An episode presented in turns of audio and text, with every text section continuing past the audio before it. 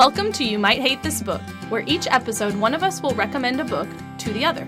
A book that we love that we suspect our co host might hate. Well, hate is a strong word. How about mm, falls outside of their traditional scope of interest? Fine, that's fair. A book they would never have chosen to read otherwise. We'll read the assigned book, then come back together to discuss did you love it or did you hate it? So you agree we might hate it. Yeah, you might hate it. I'm Stephanie, And I'm Hannah. and you might hate this book.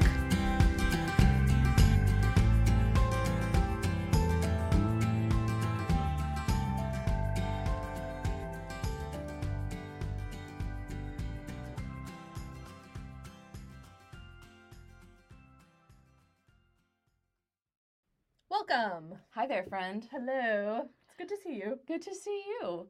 Well, we can start by reminding everybody that we Yes. still have our book giveaway going on. So, what you need to do to enter to win a book is go to Apple Podcasts and leave a five star rating and a review. And if you will screenshot that review and send it to us either through our phone numbers or hate this hatethisbookpod at gmail.com, you will be entered to win a book at the end of the month. Yes, it will be exciting. It will be exciting, and we will decide what book it's going to be and tell you at a point in time. At a time. Hey, mail that's not a bill is fun. Yeah, I mean, you get a book, in the mail. and it like we have gr- well, half of us have great taste, so Oh. They I get. will I, said not half of us. They get to decide which half of us I'm talking about. okay, that's true. that's true. we will pick something that both of us would think is good. So you're Yes. definitely getting something good. Maybe one of our like top picks from last year or something. Yeah. Mm, Yeah. Well, we're just gonna discuss it right here, right now. Let's decide. I don't know. Anyway, who knows anything? So go enter that so that you can win a book. Yes, but I will say I'm gonna guess the book we send you is probably not this week's book. I don't think that it will be. No. It's Um, been out for a hot minute anyway. You yeah, probably I think- thrift it. I was gonna say if you wanted to read it, you've probably read it by now, but like I hadn't read it, so True. there's gotta be. But did you want to read it? it had never crossed my mind you go. before this Yeah. moment. yeah, that's fine. I have a very important question for you. I am I am ready with an answer. I hope.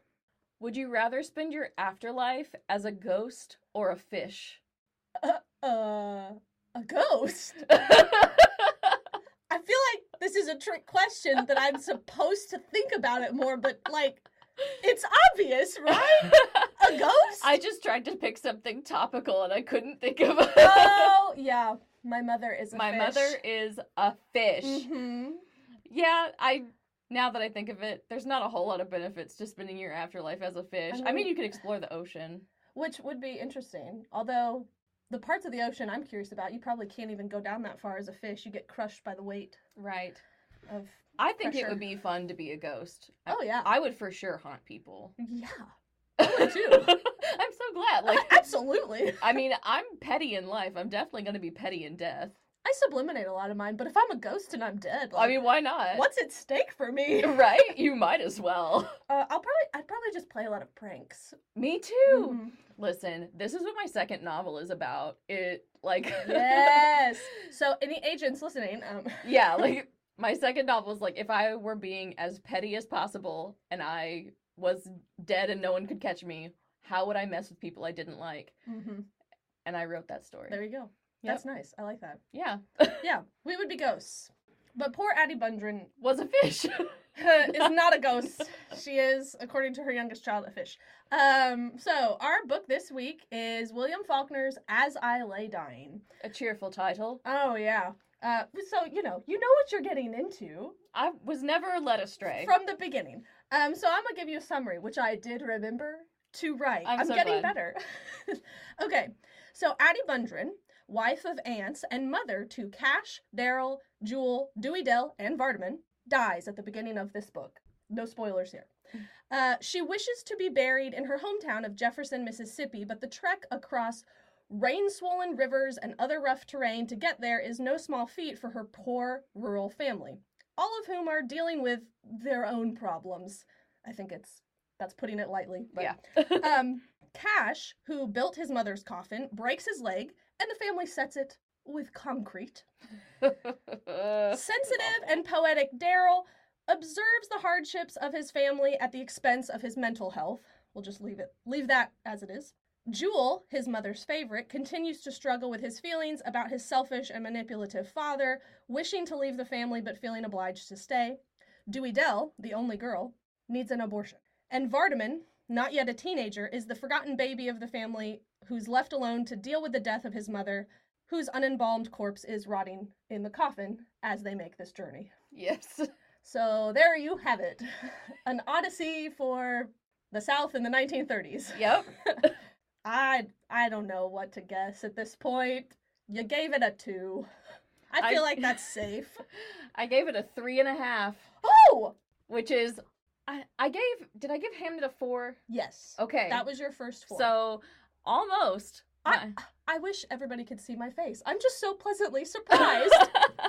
I'm glad. yeah, I liked it at least as much, if not more, than O Caledonia, but not quite as much as Hamnet. That yeah, so you're using your other Yep. books to Yep. figure it out. Well, I'm so glad. Okay. Well, I'm going to I knew that you would be like really surprised by this one. I am. Well, it's so dark, but I guess it's not hiding that from the beginning. So, As I lay dying. Yeah, um, okay. So yeah, tell me about it. So overall, I really liked it. I was interested in what would happen next, and I wanted to keep going. Which for me, I like books for entertainment. If it's a struggle to keep going, that's you drop a star for me. Yeah. Um, so I wanted to keep going, and I sat and read it while my child played around. Like, if I'm gonna like not even wait until Maggie goes to bed to read it, that means I like it. wow, and that's impressive because this is not the easiest of reading. It's so yeah, doing it with a toddler that had to says, focus. that says a lot about you.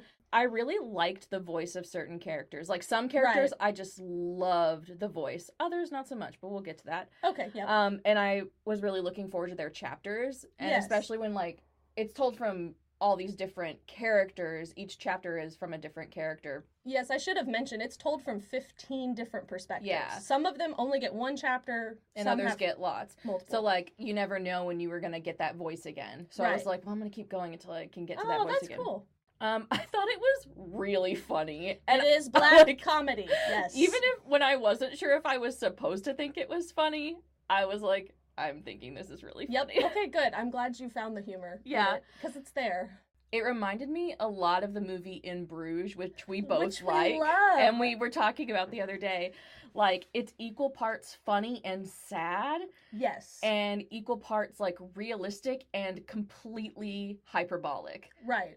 It's both of those things at the same time, just like that movie. Yeah, that's a good description. Yes. And it deal it deals with very real life circumstances, Mm-hmm. but then those circumstances take place in this like completely extreme way. Yes. And it takes place in a real location, but with an element of like dreaminess to, that makes the place almost seem not real, even though it oh, is. Oh yes. We're gonna talk about old Yoknapatawpha County. I'm- I've practiced. oh, I'm so glad I didn't, and so I'll just cue you. if I got it. and there's like a blend of whimsy and grotesque that is Yes. both entertaining and unsettling. Yes. And I loved the movie in Bruges for lots of reasons, but like my main reason was that it was so funny, sad, sad, funny. Yes. Like it, I laughed out loud to the point of almost peeing my pants and cried. like- yes. and was grossed out. Like Yeah. I have to cringe. And Yeah, and this book did that where I was like, I feel Okay. everything. Cool. I think I'm finding out that I like things that can be categorized as gothic. Yeah. And I would not have known that about myself, nor would I even have known how to categorize it before this podcast because Right. that is not something that I thought about. hmm But I was thinking about some of the stuff that I liked and I was like, wait, you might just have a type. I think I like things that can be categorized as gothic. So we talked in episode 2 about how I grew up in the south and so like southern settings kind of Yes. kind of get me. I've I've thought about that. Yeah. Mhm. I grew up in Dallas, which is like not a small town, but my father has owned a farm property out in East Texas since before my parents got married. And when they got married, they retained that property. And almost every weekend of my childhood, we would go out there and rebuild it essentially. Like my parents took it down to the studs essentially and rebuilt it. And you just called it the farm. It's right? called, yeah, we just call it the farm. Right. I love that. And my parents live there now, and we still just call it the farm. That was their retirement yeah. plan, right? Yeah. Yeah. This is a town of fewer than 300 people. Right? I'm pretty sure the people have declined since the sign was made, so it's got to be even less than that. There's a corner store, a post office, and a blinking yellow light. Uh, we went, This is your yeah, town yeah, with the farm. Right. yeah.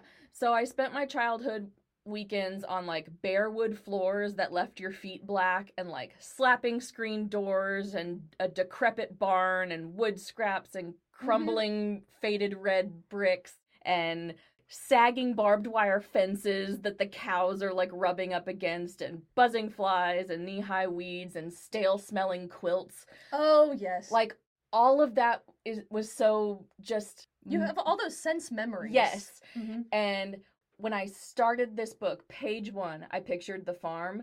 Like that is where all Hmm. of this took place for me. And like the porch steps where the men are talking at the beginning of the book, Yes. they're the farm porch steps. And the barn that they walk into at the beginning, that's our barn.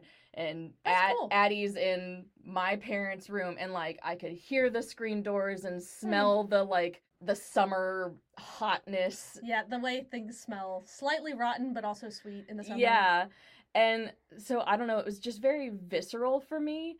His writing is very visceral, yes, and that's something he's known for. Even the way they were talking, like talk of making boards plumb and whether or not something was on balance. That's the kind of way that I spent my summer, or not Mhm. even my summers, but my weekends as a child. And so it just immediately got me. That's cool. Um, the southern small town setting, which you are now also keenly familiar with because we chose to live in one. Right. I did not grow up in one or near a farm as you Yeah. did, but yeah. But now we live in a southern small town.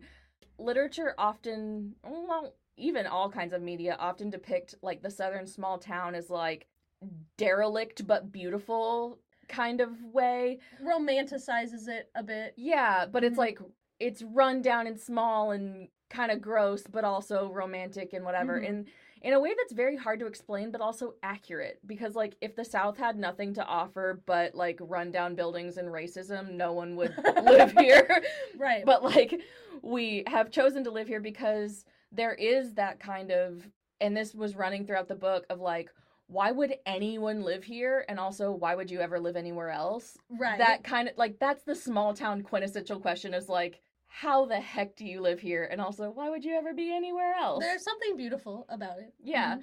and that was really felt in these pages and that carries over to the people the way that the southern people are depicted stooped and limping and Mhm. covered in dirt and all of those representations happen in this book but also offering really inconvenient help to other people because that's just what you do Inconvenient help. That's a good way to put it. yeah so the people are depicted in this like grotesque like bone skin and bones skinny covered in dirt barefoot but also you know i'm gonna go out of my way and Yeah, they've got that heart for their community and like they help each other because otherwise they don't survive. yeah so both the town and the people in the way the south is often depicted not just in this book but in everything is Right. like derelict but beautiful Mm-hmm.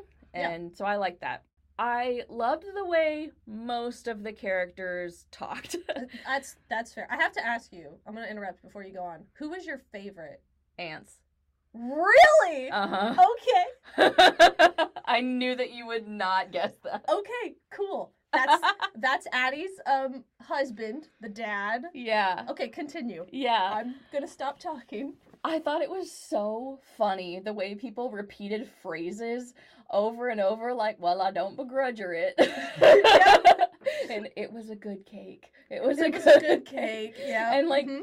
That's so realistic, especially since they're not yeah. talking out loud. A lot of the time they're just thinking, and it's like, man, it was a good yes, cake. you get a lot of interior monologue um, with these characters. Yes. I wrote down a couple of my favorite, like, oh, do it. quotes and I don't know, these just tickled me. Read I, them. I don't Good. know.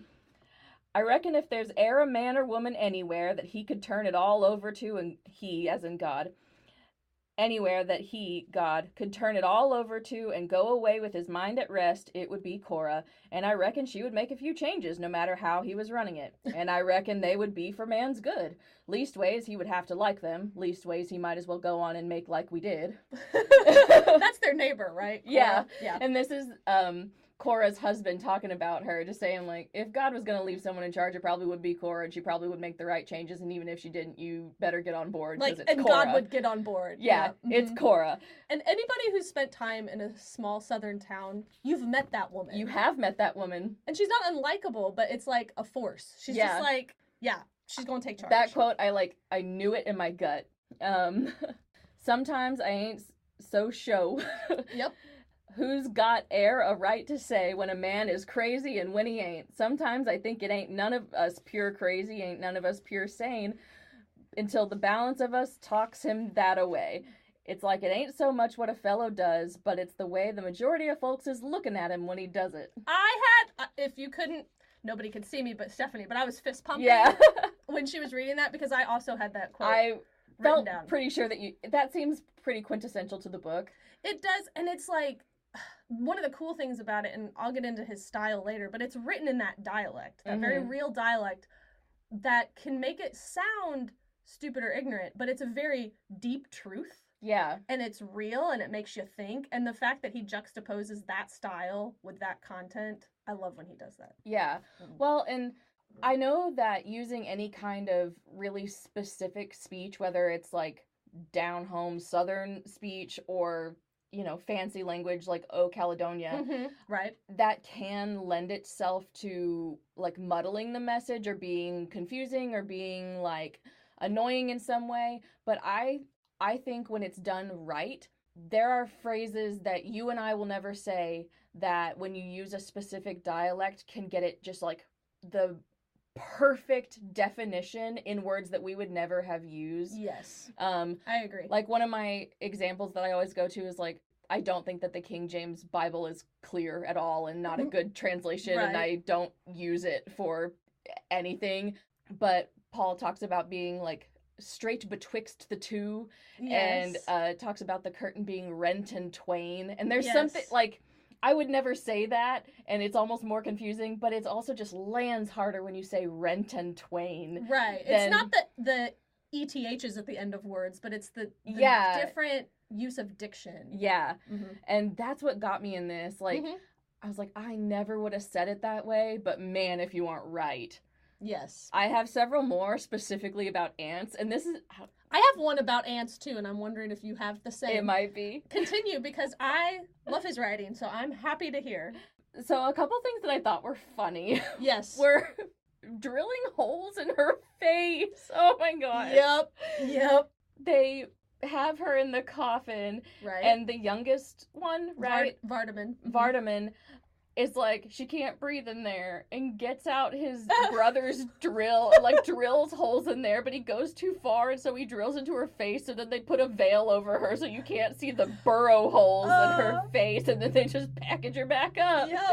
Yep. i don't know that just got me It sounds like something that would be in a Martin McDonagh movie. Like, yeah it's just so ridiculous. and like the coffin falling off the wagon and going down the river Yep. That was oh, that river scene was like it was intense. too much So- Uh, and the way that she stank yes. like they this is i don't know what year it is Nin- it was published in 1930, so thereabouts. It's the early 1900s, Mhm. and they're in a wagon, and Mhm. they are have this woman in a coffin who is not embalmed, and she's out of the ground for like nine days. yeah, I was gonna say ten days, like Mhm. a fair piece of Oh, yeah. Well, when they finally get to Jefferson, the whole town knows. and it's July. because it stinks. It's July, and if you've ever experienced July in the South, good grief. Oh yeah, it's bad enough without a dead body. I know. yeah, it's it's one of those books that the concept. I mean, without the concept, you have no book. yeah, But it's a concept that could never happen today. Like it's very much of its time. And I have thought about how to do a like a modern retelling of this book. That is immediately what I wanted to do when I finished. Oh. I was like, I want to do a modern retelling of this. I haven't figured out how to do it yet, but It will come to you, yeah, perhaps in a dream. perhaps in a dream. I loved Anse. Okay. Um, he's For his humor? yeah, Okay. yeah. I mean, I would never Right. tolerate a person like this Right. in real life. Right. He's the lazy martyr, and I feel like we The all lazy martyr. yes. we all know or have known a person like this. So like he's he's the guy who calls and says like my car broke down and you're like, "Oh, well you can borrow my car." He's like, "Oh, I could never bother you like that. I, don't want to be beholden to I no one. beholden to no man. Yep. I would never bother you. Oh, I'll walk. Okay, are you sure I could drive you? No, I wouldn't put you out like that. And so then he drives down or walks down the road for six miles and then has to stop because he's fainted and he needs water. And, oh, I wouldn't put you out like that. But now that I'm out here, I could really use a sandwich and I could really use a gallon mm-hmm. of water because I've been walking. I've been walking because my car broke down and it's like, I offered you a ride. Yep. But Like- but by doing that, he manipulates people into helping him with no requirement of paying back. Ever. Yes. Like he- Like, watching it happen, I was just going like, Yeah. He's Oh, the yeah. guy who gets everything for free because he refuses help to the it's to the point that he martyrs himself. Yeah. And anybody with half a heart is going to help him. I just yeah, it, he was such a specific character and the way he talked just got me. Specific, and yet we both know people like this. Yeah, yeah. You know. I have a quote that um it's the neighbor talking Mhm. about Anse and this like defines him. I notice how it takes a lazy man, a man that hates moving, to get set on moving once he does get started off, the same as he was set on staying still. Like it ain't the moving he hates so much as the starting and the stopping. And like he would be kind of proud of whatever come up to make him moving to make the moving or the setting still look hard. He sat there on the wagon, hunched up, blinking, listening to us tell about how quick the bridge went and how high the water was, and I be darn if he didn't act like he was proud of it, like he had made the river rise himself.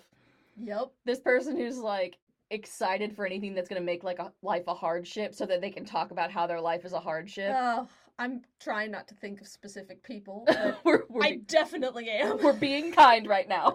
Uh, filter. Too bad the Lord made the mistake of giving trees roots and giving the ances he makes feet and legs. What a great. yeah, they so They make a lot of their own problems. oh, they make every single one of their problems. So Addie dies and she wants to be buried in Jefferson. Mhm. And Anse is like, she wants to go in our wagon. Well, I just sent away my sons in our wagon and they won't be back for like three days. So everyone's surprised that they're even waiting the three days. And then the sons get back and he's like, okay, well, now it's rained and the river has flooded. So they go to the river and they can't cross it, but they try to cross it anyway, even though it's obviously flooded and everyone says you definitely cannot do that. And it's very clear by looking at it, you cannot cross. They try to cross anyway. And his sons tell him. Yeah. like, uh, and they wreck the wagon because you drove into a flooded river. and is that when they lose the mules? Yeah. Yeah. So they lose the mules and the wagon, so Yep. they have to go to somebody else's house and they're offered a wagon to borrow, but he's like, "No, I'm going to Can't buy take it." my own wagon cuz I wouldn't be beholden to no man." So he goes to someone else and tries to barter for a wagon and trades his son's horse. Uh, Jewel. That's, Jewel is so ill with him. And then when Jewel is mad that his dad has sold his horse, Anse says, For 15 years, I ain't had a tooth in my head, he says. God knows it. I knows in 15 years I ain't et the victuals he aimed for a man to eat and keep his strength up. And me saving a nickel here and a nickel there so my family wouldn't have to suffer it. I thought that if I could do without eating, my sons could do without riding. God knows I did. Uh, And that comes back, this theme of taking from his children yeah. and his teeth. Yes. Because at the end of the book, Dewey Dell has money from her paramour to Mhm. get an abortion. Her dad takes it to get, you guessed it, a new set of teeth. a new set of teeth. And it's like, oh man. And like even at the very beginning of the book, when Addie is like not even dead yet. I don't- Right. She's not, yeah, she starts out alive. Yeah, she's not even dead yet, and he's like, "Well, we're gonna have to go to Jefferson to bury her.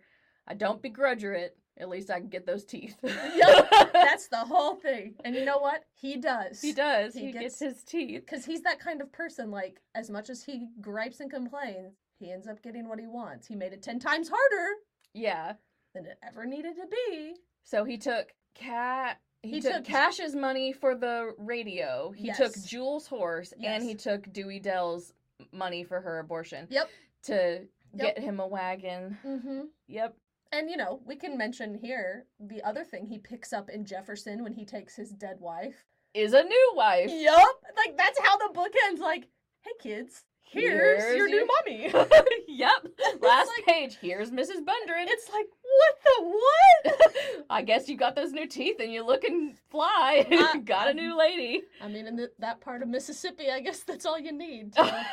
he has a full set of teeth. yeah. I couldn't help myself. hmm And this whole time, while everything's going wrong, even though Anse is like obviously causing every single one of his problems, he's like annoyed with the kids because they're quote unquote doing things that are causing problems. And he's just talking to himself, like, I tried to do as she would wish it. The Lord will pardon me and excuse the conduct of, of them he sent me. Yeah. Like, Lord forgive them. They Jesus, know not take what the they wheel. like, you know, it's gonna be okay. Yeah, my um other quote that I had about Anse goes along with this like lazy martyr Yeah. theme. Because be darn if there ain't something about a darn fellow like Anse that seems to make a man have to help him, even when he knows he'll be wanting to kick himself the next minute. yeah, that was repeated a lot. Like, Yep. I've helped him for this long. I don't think I can stop helping him. He's one of those Uh. people where, like, oh, you fell on hard times. Like, sure, I'll I'll help you out. Well, and then they come back. And you're like, well, I mean, sure, Right. sure. And then 20 years later, you're like, well, I I guess. guess I still have to help Anse because Yeah. what what are we gonna do? Uh, oh boy. He's a very real character. As He comical as he is, I'm glad we can laugh about it because I have a person like this in my Oh yeah. real life. In real life, they're not funny. In real, no, it's very frustrating, but this is a nice catharsis. Like, we'll Yeah. just laugh at Anse. Okay, you've made me like Anse more because I was just annoyed with him. I mean, like I said, in real life, if I came across this person, I would be like, "You are unbearable." But just the way that Anse's voice was in the book was just so funny, yes. and I don't know. that like self-deprecating, like he was always the comic relief when like other serious stuff was happening, and like the story could be really not funny. Like, well, yeah. When I read the summary, I'm like, yeah, this doesn't sound like comedy. yeah, the poor woman, get her in the ground, and Yeah. like. I don't know, the stuff that happens to her coffin and the buzzards flying overhead and the coffin falls out of the wagon and Yep. all this stuff. It would be so sad if it weren't for Anse being like, well, the Lord wills it. I tried to do right by her, but. My house fell down and my tail fell off. Addie was a hard character because at first I had so much sympathy for her because all we know about her is that she died mm-hmm. and she wants to be buried in Jefferson with her family Mm-hmm. and they're disrespecting her dead body by like practically desecrating it. yeah, I mean, truly. I know she's dead and can't care, but like, think of all the things you wouldn't want people doing with your coffin. Yeah. Like, even like sticking someone in feet first feels disrespectful. Like, Yeah. that would make me cringe if I saw someone going into a hearse feet first. I'd be like, oh, you're doing it wrong. But she's just like toppling over. They like Getting holes drilled in her face. holes drilled in her face. She falls over. She ends up twisted. You can like hear her rolling around. There's like stuff leaking out of the coffin because she's been swollen up for eight days. Oh. Cash has to like use her coffin as a bed for his broken leg. Oh, Cash just is. They're like his chasing chapters. off buzzards from trying to eat her. Ugh. And so it was so sad until you get to Addie's chapter. yep. She's a real piece. Yeah, and you get her chapter. I mean, you get her perspective before she dies, but you do get a chapter or two. I can't remember. I think it's just one. It's just one after she's dead. yeah. So and she's like, I hate my husband, which like I get it. Anse. sure. Um, and then she's like, I hate my kids. Yeah. And she talks about how viscerally she hates her kids. Yep. I'm like, okay, well, I don't love that. Also, you could stop ha- having them.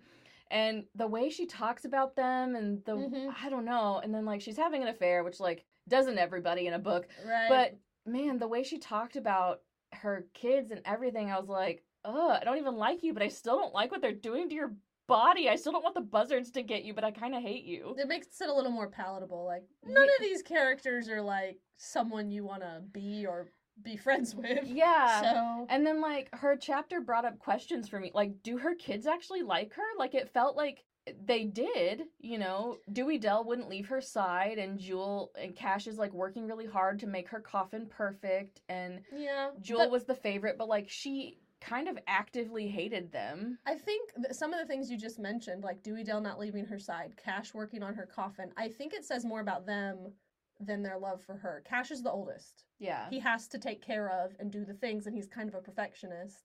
Dewey Dell's the only girl, so it's Yeah. like, what am I gonna do? I'm gonna be by m- my mama. yeah. Um, I think when I read it at the end of the day, I just felt like none of them knew her.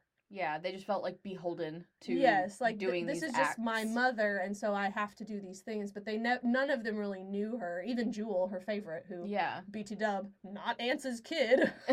um, and like I couldn't even figure out did Anse like her? I mean, as much as a person like him can like another person. like it, she served a purpose for him and helped him out, and so it's like I don't think he's a real deep thinker. He doesn't think critically about his no, relationship and so it's others. like she, sh she'll do fine. Yeah. I feel like that's what he. she made me many sons and helps plant the stuff that I won't plant because I mean, clearly, as quick as he goes to get another wife, Yeah. it's more utilitarian than romance here Sure, we're looking sure. for. don't think it was love at first sight at wherever you buy teeth. No. the teeth store. Oh Wherever one buys teeth and you meet someone in line and you do a gummy smile at each other from across the Like, aisle and you're like, hey, it, Oh. must be love. Why hasn't somebody made this into a movie that is good? I was gonna say, didn't someone make it into a movie? But yeah, I have never watched it. Uh, yeah. I didn't. I don't trust it. I, think it's not. I feel like it wouldn't be good. From the trailer, it looked like it was too earnest, and it Mm. misses all this All the stuff funny that we're talking about. It's got to be funny. Like Martin McDonagh needs to make this into a movie. Okay, well we'll call him and Okay. we'll tell him. Sure. So there was something about in Addie's chapter. She was like, in order to get Anse back, I'm my last dying wish is going to be to be buried in Jefferson. Yeah, she did it out of spite. But how how would she have ever known that it was going to be this challenging? Did she just think it was going to be as challenging as going 40 miles away? Yeah, I mean, well, she knows Anse. He makes Oh. everything harder than it has to I be. I guess that's true. Like, she knows him. if you've lived with him that long, it's like, yeah, I'm gonna give him a real job. We'll see how this goes. Yeah, I thought that was funny, like because he's so earnest, like, well, it's what she would have wanted, Yep. and it was her last dying wish, and this is what she really wanted. She's got to be buried in Jefferson, and everyone's like, just put her in the ground, Which- literally anywhere. she knows that about him too. Like he's not gonna give up, even though he's making everyone miserable. Ah, that's funny. Mm-hmm. It is. It's a pretty good comeuppance scheme. Yeah, but it also That's a good prank. When you die, you should. Oh no! But it puts her, like you said, it puts her poor kids through the ringer as well. So yeah. not great. Why did the kids listen to Anse? Like at every turn, they were like, "Dad, this is a this is a really stupid idea. We could just do this." And then at the end of the day, he's like, "No, I won't be holding to no man." And they just like do what he says, and everything goes. Awfully. Yeah, I mean, do you think would you chalk that up to just the time period that it's in? it might be. Yeah, and like I imagine if you've lived with him for so long, you just kind of like roll with it. But man, it was like everyone knew how stupid this like Yeah. comedy of errors was going to oh, be Oh, yeah. before it happened. And Anse's just like leaned right into it. Yep, he sure does. I really liked the atmosphere. I really liked the voice. Cool. I I really dug the like funny slash sad parts of it. Black comedy. We Yeah. black comedy. Some of it was pure nonsense though, and absolutely impossible to wade through. Okay. And kind of like what you said last week about love hypothesis, like I just kind of had to forget that there was a teacher student relationship. Like I can like the rest of it if I just like pretend that doesn't happen. Right. I just pretended like Darl wasn't real. And I'm saying Darl, D A R L is how Yeah. Is it Daryl just No. spelled bad? I have trouble saying it. Darl. A Darl. It's like Coral. it's like rural. rural juror. I don't know. Yeah. I mean, it, yeah, it's spelled D A R L. I So I was like, Darl? I self-correct to Daryl, but I mean, I have trouble. that would have been nice if he was named Daryl, but he wasn't. I mean, yeah. Unless it's like a like, I- who who won this Dewey game? Dell and a boy named Jewel. I mean, they all lost except Cash. Yeah, Cash is Everyone decent. but Cash really got dealt a sh- short stick there. Yeah. Oh. But yeah, every one of Darl's chapters, I was just like, boy, what are you saying? Gosh, there's this bit about like, if I am and was, and if we were and are, and then if the coffin is and was and are and is. And I was like, that is not words. Yep. Did, did you have that? I don't, I don't have it. Okay, so Darl is like the most sensitive, I guess, I for suppose. lack of a better, most poetic voice is what I'm gonna call him. You don't care for him, clearly. Mm-hmm. Um, he's also the most, I think, stream of consciousness Yeah. style of voice that we get. So we can talk about that later. but- Yeah. Vardaman was easier because I knew he was really young. And so, like, he's the one who says, My mother is a fish. Yes. But he is also, like, sublimating this fish that he caught and killed the day, the moment that his mother died. right. And, like, he's processing his trauma in a very childish way because he's a child. And so when he's like, My mother is a fish and your mother might be a horse, I was like, Okay, you're a kid, so I'm just going to forgive you that. Sure. um, Darl's a grown man, and Yeah. his stuff, it's not poetic so much as Banana Pants crazy. I, it's crazy sometimes, but sometimes I also found it poetic and sad. And like, I think he's suffering from PTSD. And then he does go a little Banana Pants crazy. Yes, he gets committed to an insane asylum at the Yeah. end. Um, Which is also out of convenience for Anse. Yep. Uh, he for lighting a barn on fire. yep. Yep. He. Uh, I have that one quote. Maybe this is what you were referring to. I'm- I don't know what I am. I don't know if I am or not. Jewel knows he is because he does not know that he does not know whether he is or not. He cannot empty himself for sleep because he is not what he is and he is what he is not.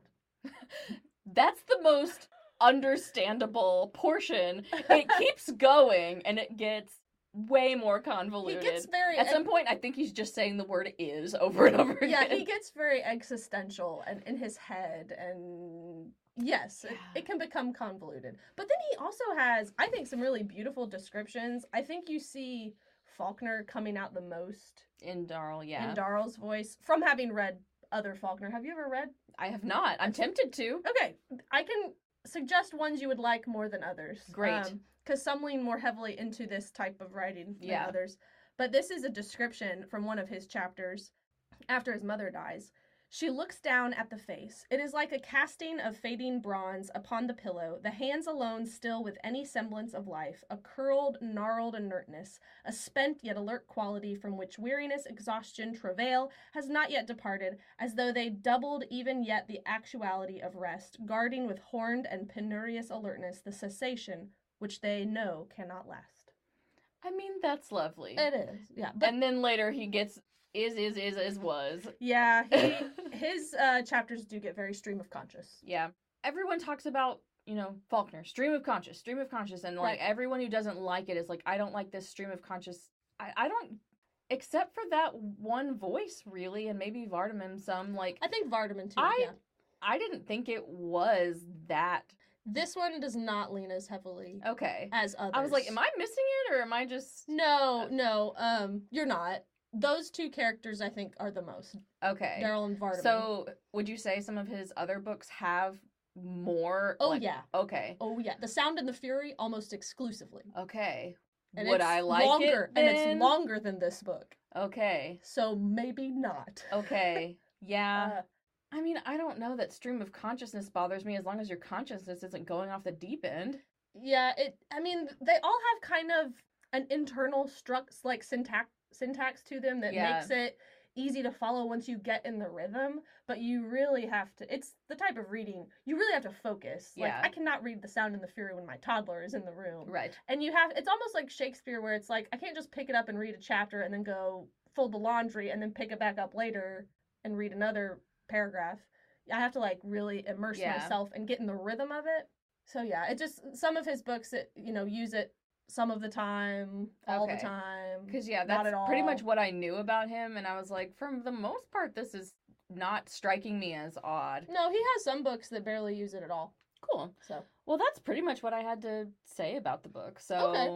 you can now tell me okay, everything well, you have. Sure. Um, I want to go back to the thing you said at the beginning that you kept wanting to know what would happen because that's so interesting to me. I've always thought of this as a character-driven story because Right. of all the different points of view and voices that we get. but the way you described it made it sound like a plot driven story. Yeah, I mean, I was interested to hear from the next voice, and like, obviously, I mean, the end kind. She's dead, and they're gonna go bury her. Like, you know the plot pretty Right. much. But I was curious, like, okay, well, they didn't cross the river. Well, now what? We've still got seventy five percent of a book. I mean, Where are we wh- going? What do they do next? Yep. okay, now we're at this neighbor's barn and they're stopping for the night. I mean, what now? And like at some point I could tell that it was just going to be like a series of unfortunate events. It's very true. and I just wanted to read the That's next cool. one. I, I'm I'm glad you said that because it made me see how it is both. There is character driving it, but then also plot. So that's pretty cool. Do you want to know about Faulkner himself? Tell me. Since you're not as well versed in Faulkner, I read. I know this- nothing of the man. I mean, I had read some Faulkner in college, being an English major in the South. One must read Faulkner. um, but I hadn't read a lot, and so I decided to do this thing uh, one year that I got from Gretchen Rubin of the Happiness Project, where it's like a summer of. Like, let's have a summer of this author. So I had a summer of Faulkner. Ooh. It was the summer of 2020. Oh. Okay. I made that goal like as part of my New Year's resolutions that January, not knowing it would be COVID time. Did it work with the time or did it go against the time? It worked just fine. Yeah. I mean, I had a lot of time on my hands. to, Um, to focus really hard on this. yeah, this. so I read a lot of Faulkner that summer. I reread some that I had read in college and some that I had never read. I had never read As I Lay Dying, so that was the first time I read that. I don't know where I was going with that, but anyway. The one I'm most curious about is Absalom Absalom. Oh, I have it. I'll let you borrow it. Do you is that one of the ones I would like or wouldn't? I haven't read that one yet. Oh. I got to August and school started, and I abruptly stopped my Faulkner run. that makes sense. I read um, I read The Unvanquished, which I think you would like. That's a good one that people use as a starter Faulkner. Okay. I didn't assign that to you um, for the specific reason of I wanted to assign you one with characters that we would understand more innately. So we've got these rural white people. The Unvanquished gets more into issues of slavery and race, which a lot of his books deal with. They're set in the South. Sure. But that one's a really good starter when there's like one chapter specifically that lapses into stream of consciousness and it's very beautiful, I think, but the rest of it is not. Cool. Um, I read this one. I read A Light in August and Sound and the Fury, and then a bunch of short stories. He wrote tons of short stories. Uh, did you have to read A Rose for Emily in high school? Uh, it's been a it's been a long time. That one's- That's okay. That one's one that gets read a lot in high school. Um, but he was a prolific short story writer. He wrote 13 novels, but then a whole whole bunch of short stories. cool. So he was born in 1897, died in 1962, which I'm just like, man, the things you see in that span of time. Like, yeah. He was not super old when he died, but that's a lot of changes yeah. in the world. Um, he died from a heart attack after, like a month after he fell off a horse. So Okay. yeah, it's kind of sad. But he is Mississippi through and through. He was born in New Albany, That much is clear. and his family moved to Oxford, and that is where he stayed. The same year that he published As I Lay Dying, he bought a house in Oxford. It's called Rowan Oak, like two separate words, not Mhm. like in wherever one of the Carolinas. Roanoke. yeah, no, this is Rowan Oak. Um, so the house is still there. It's a museum. You can go there. I've been there. It's super cool. The outline to one of his books is still written on the wall in Oh, one of the yeah. back rooms. So that's kind of what we've talked about, like building a Cosmere before. Yeah. When we've talked about Brandon Sanderson or Stephen King, Faulkner kind of does this too, but in a much more realistic setting. yeah. Um, a lot of his books revolve around the characters of Yoknapatawpha County, which is he he calls it his apocryphal county. Like it's it's made up, but it's based Yeah. on where he grew up in Mississippi. Um, Apocryphal County. yeah, I love that. You know, his house Rowan Oak is right outside of Ole Miss's campus. Um, he did go to Ole Miss, but like many of these famous men, he was not a good student. Mhm. He didn't even have a high school diploma. Um, you can get into Ole Miss without a high school diploma in the. well back in those days. Yeah. and he is in he won the nobel prize for literature in 1949 so like quite a few years after this particular novel um, was published and he's the only nobel laureate from mississippi so Oh. unless donna tartt can like get on it and Okay. publish some more books You can do it, Donna. yeah i know that's a little bit about him 13 novels lots of short stories known for his stream of conscious style and his place in the modernist movements with like james joyce and Virginia Woolf, part of the Southern Renaissance in in America. He did he did get inspiration from Sherwood Anderson. I Mm. just have to tell you that. I could like when I was saying like I think I like things that are gothic Mhm. and this like small town derelict but beautiful setting. I was like, she's gonna be like, that's what Winesburg, Ohio is, and I'm gonna be like, yeah, but that one's dumb. the content the content is similar except for the setting, but he does he does it with a lot more humor Yeah, um than Anders Anderson's much more earnest, I think. yeah, yeah, Uh than Faulkner is. He's got that southern yeah. sensibility about him. I I guess you just have to be from the south for me to like your yeah, and maybe you have to be from the Midwest to like Anderson. I don't know. but this is a funny little tidbit I found on his Wikipedia page. You know his name changed. Hmm? It used to be Faulkner without a U okay. until 1918, and then it was Faulkner with a U. Apparently, at least according to Wikipedia, we're not really sure why. Maybe a typesetter did it wrong in one of his first publications. or he just thought he'd be bougier. I don't know. Like the story goes, a typesetter made an error, and they were like, "Hey, do you want us to change it?" He's like, "No, it suits me fine." It's like, well, I'll just go with it. Okay. Because okay. if, you look up his relatives, like his grandfather and his father, it's spelled without the U, Yeah. and then he's with the U. Okay. I mean, maybe it was pretension. I don't know, but I think that's. I funny. think anything with an added U is pretension. When my friend from Canada writes out color or favorite, I'm just like, don't try to be fancy. Yeah. Um. So a lot of his novels are set in Yoknapatawpha County. The first one's Sartoris, which that's a family name. They don't pop up in this book, but they're in the Unvanquished and some other um, books. That was the first one. I've never read that one. Um, the Sound and the Fury was next, and then As I Lay Dying. Uh, and then by the 50s and 60s, he won two Pulitzer Prizes for A Fable, which I believe is the one he has the outline of in his house, and then The Reivers, which was his very last book in 1962. Um, but he was not fond of fame per se. He was fond of making money. sure. Aren't, aren't we all? Uh, yeah, but not so much the fame. When he won the Nobel Prize speech, he um, began it by saying he didn't win the speech. I didn't even catch it When until you said it. when he won the Nobel Prize, he began his acceptance speech thus I feel that this award was not made to me as a man, but to my work, a life's work in the agony and sweat of the human spirit, not for glory and least of all for profit, but to create out of the materials of the human spirit something which did not exist before. So this award is only mine in trust. It will not be difficult to find a dedication for the money part of it commensurate with the purpose and significance of its origin and he did use a lot of the money to establish what is now the William Faulkner Foundation um, Cool. to encourage new fiction writers. Um, about this book specifically, it was published in 1930, so it was part of why he won the Nobel Prize.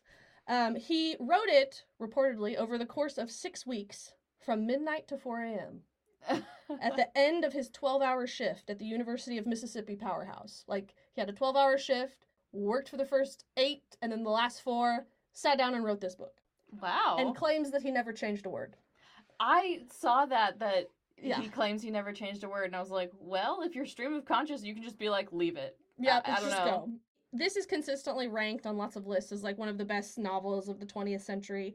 Uh, it's inspired other critically acclaimed novels. It has a theatrical adaptation, and there's a metalcore band named after this book. Yeah. yeah, if you search when as- I googled as I lay dying, yep. I got a lot of stuff that was not about this book. it was about the band. Yep. Yep. Um, and it's just solidified kind of his stylistic place with the other modernists like Joyce and Woolf. Um, and one of the things he does, like James Joyce, you mentioned rewriting this book. Mm-hmm. Did you notice it is a rewrite? What? It's a well, modern for Faulkner retelling of the Odyssey. Like it's Oh. an Odyssey story. um, the title comes from a translation of Homer's Odyssey. Yeah. So he he does that a lot, just like James Joyce with Ulysses, right? Um, his book *The Sound and the Fury* that takes its title from a line from Macbeth. So Mm-hmm. he he and other writers of his time I'm did just that gonna lot. keep it going. I'm just gonna. Yep, just do the I'm next just gonna one. do a modern rewrite of As What's I Lay the next Dying. one? So if you can think of it as the Odyssey, maybe that'll help. Yeah, you you've talked a lot about the voice, which is one of the reasons I love this novel, and we've talked It's about so specific. Yeah, like we've talked about voiciness before, and you've talked about trying to use voice in your own writing to have so many characters in this rather spare book. Like it's not Mhm. super long, and they're also distinct. Yeah. Is really cool.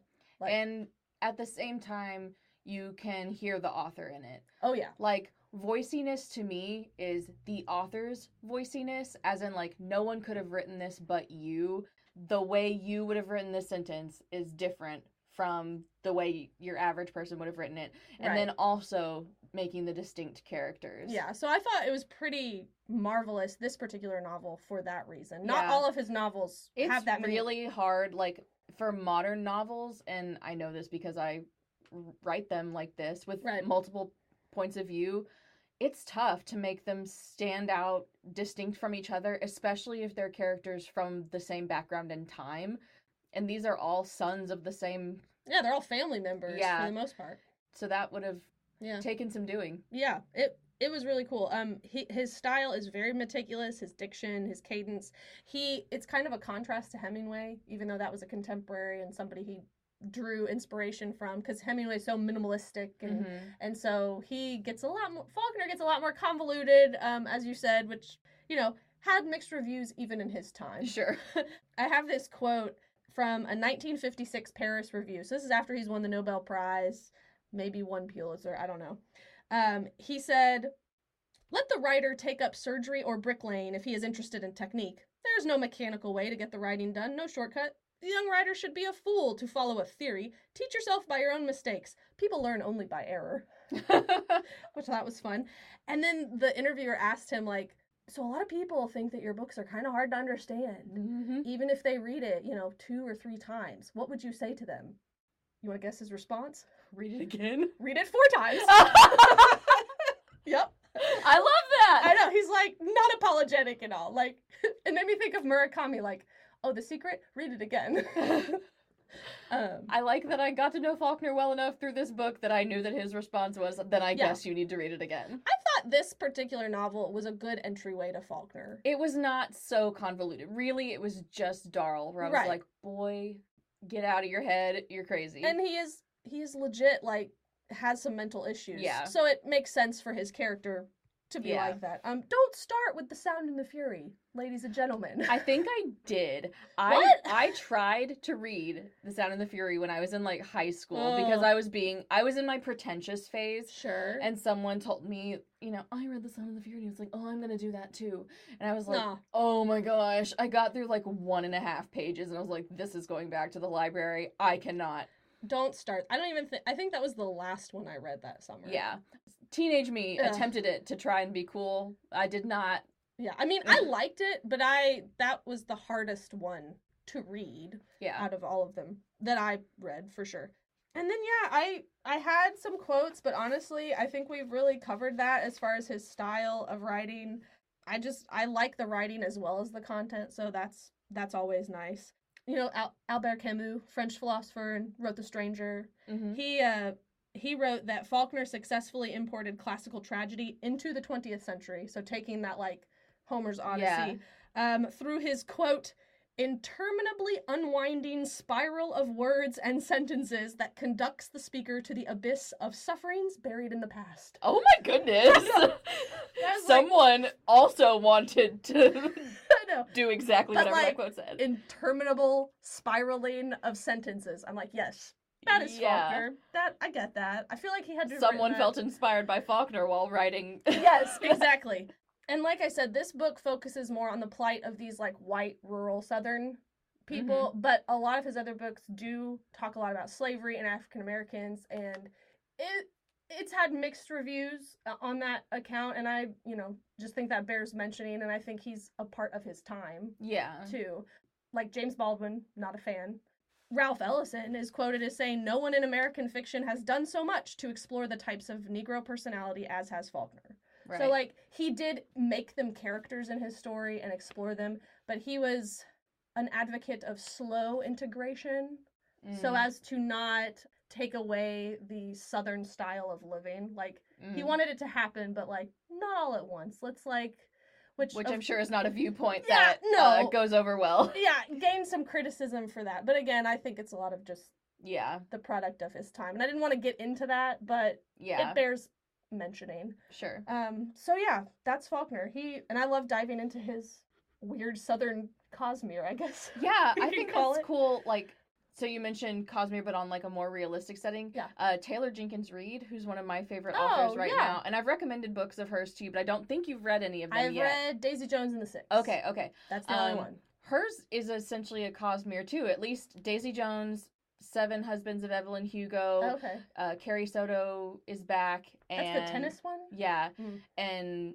uh, gosh, I think one other, but yeah, like it just mentions some of the same people. Like it's this is in L.A., but it's obviously fictional L.A. Mhm. And like the family that pops up from the county in multiple Yes, books. the Sartor. So yeah, so it's Yeah. kind of like that. Like she has her own world with the same people, and I I really like that. I dig that. Like, I think it's really cool, and I have no idea if Faulkner was the first to do it or not. But Yeah. certainly, he's the oldest that I Yeah. have read. That you know, I'll be reading a book, and it's like just this character will pop up, and I'm like, oh yeah, I Yeah. know him from over here. so the Cosmere is not just for fantasy writers. No. you, could do it too. it could just be a little county in Mississippi. Yeah, I love that. Yeah. So you want to hit me with some one star reviews? Yeah, um, I didn't necessarily feel the way that these reviews did, but Sure. you know, it's for the Raspberry Jam. Since this is a classic, not classic, you know, in quotes novel, I'm sure there's some good ones. Yeah, there were lots. Yeah. Oh yeah. Okay. So these are all one star. Mm-hmm. Okay. Maria, my mother's name. As I Lay Dying seems to be a very suitable title for this particular narrative since it describes how I felt reading this book. Yep. Go for that low hanging fruit, girl. Yeah. Nora, I feel like I should get down on my knees and pray and honestly just become a born again Christian so I don't have to go to hell because I have to assume that eternal damnation is just reading this book over and over and over until the end of time. Oh. that was specific, and I liked the specificity of it. It really is. Sarah, this is great. What a good metaphor. Okay, Sarah, this book is a modernist frog I wish I'd never kissed. It often makes no sense, and even when Faulkner yields a rare glimmer of coherence, I just don't care. Here's an example excerpt. And before you are emptied for sleep, what are you? And when you are emptied for sleep, you are not. And when you are filled with sleep, you never were. I don't know what I am. I don't know if I am or not. Jewel knows he is because he does not know what he does not know, whether he is or not. He cannot empty himself for sleep because he is not what he is, and he is what he is not. See, that's from that same passage, but it it's longer. it got crazier. yep. Ugh. The first few times Faulkner pulled this crap on me, I enthusiastically mined the ore. Because, yes, there are some nuggets in all that jabber. But ultimately, either say it or don't. Get yourself an editor and shape that stream of consciousness diarrhea into a real story. That's, you know, it's just not entirely wrong. Queeby. Queeby? I guess. I only know what happened because my English teacher told me. This book makes absolutely no sense, but it deserves a star for the My Mother is a Fish chapter and that dude going crazy.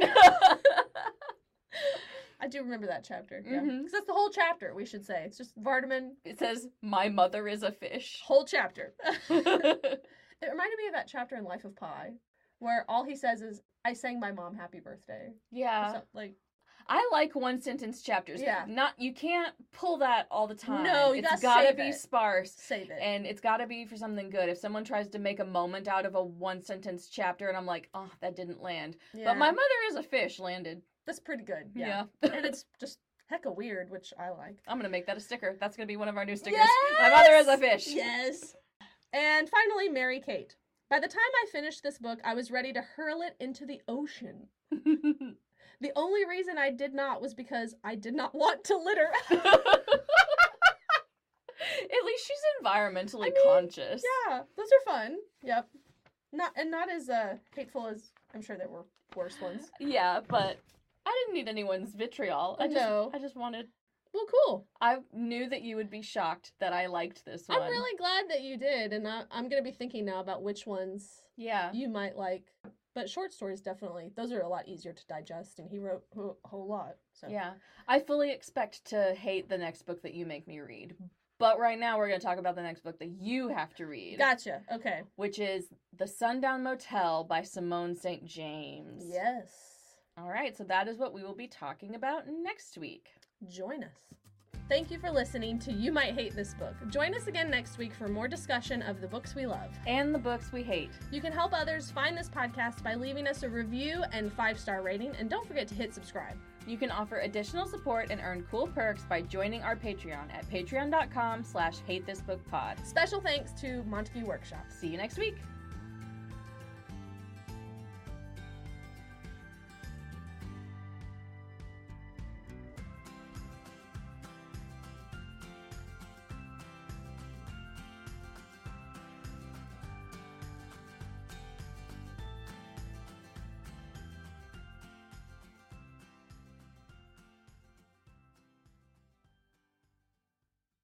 Ryan.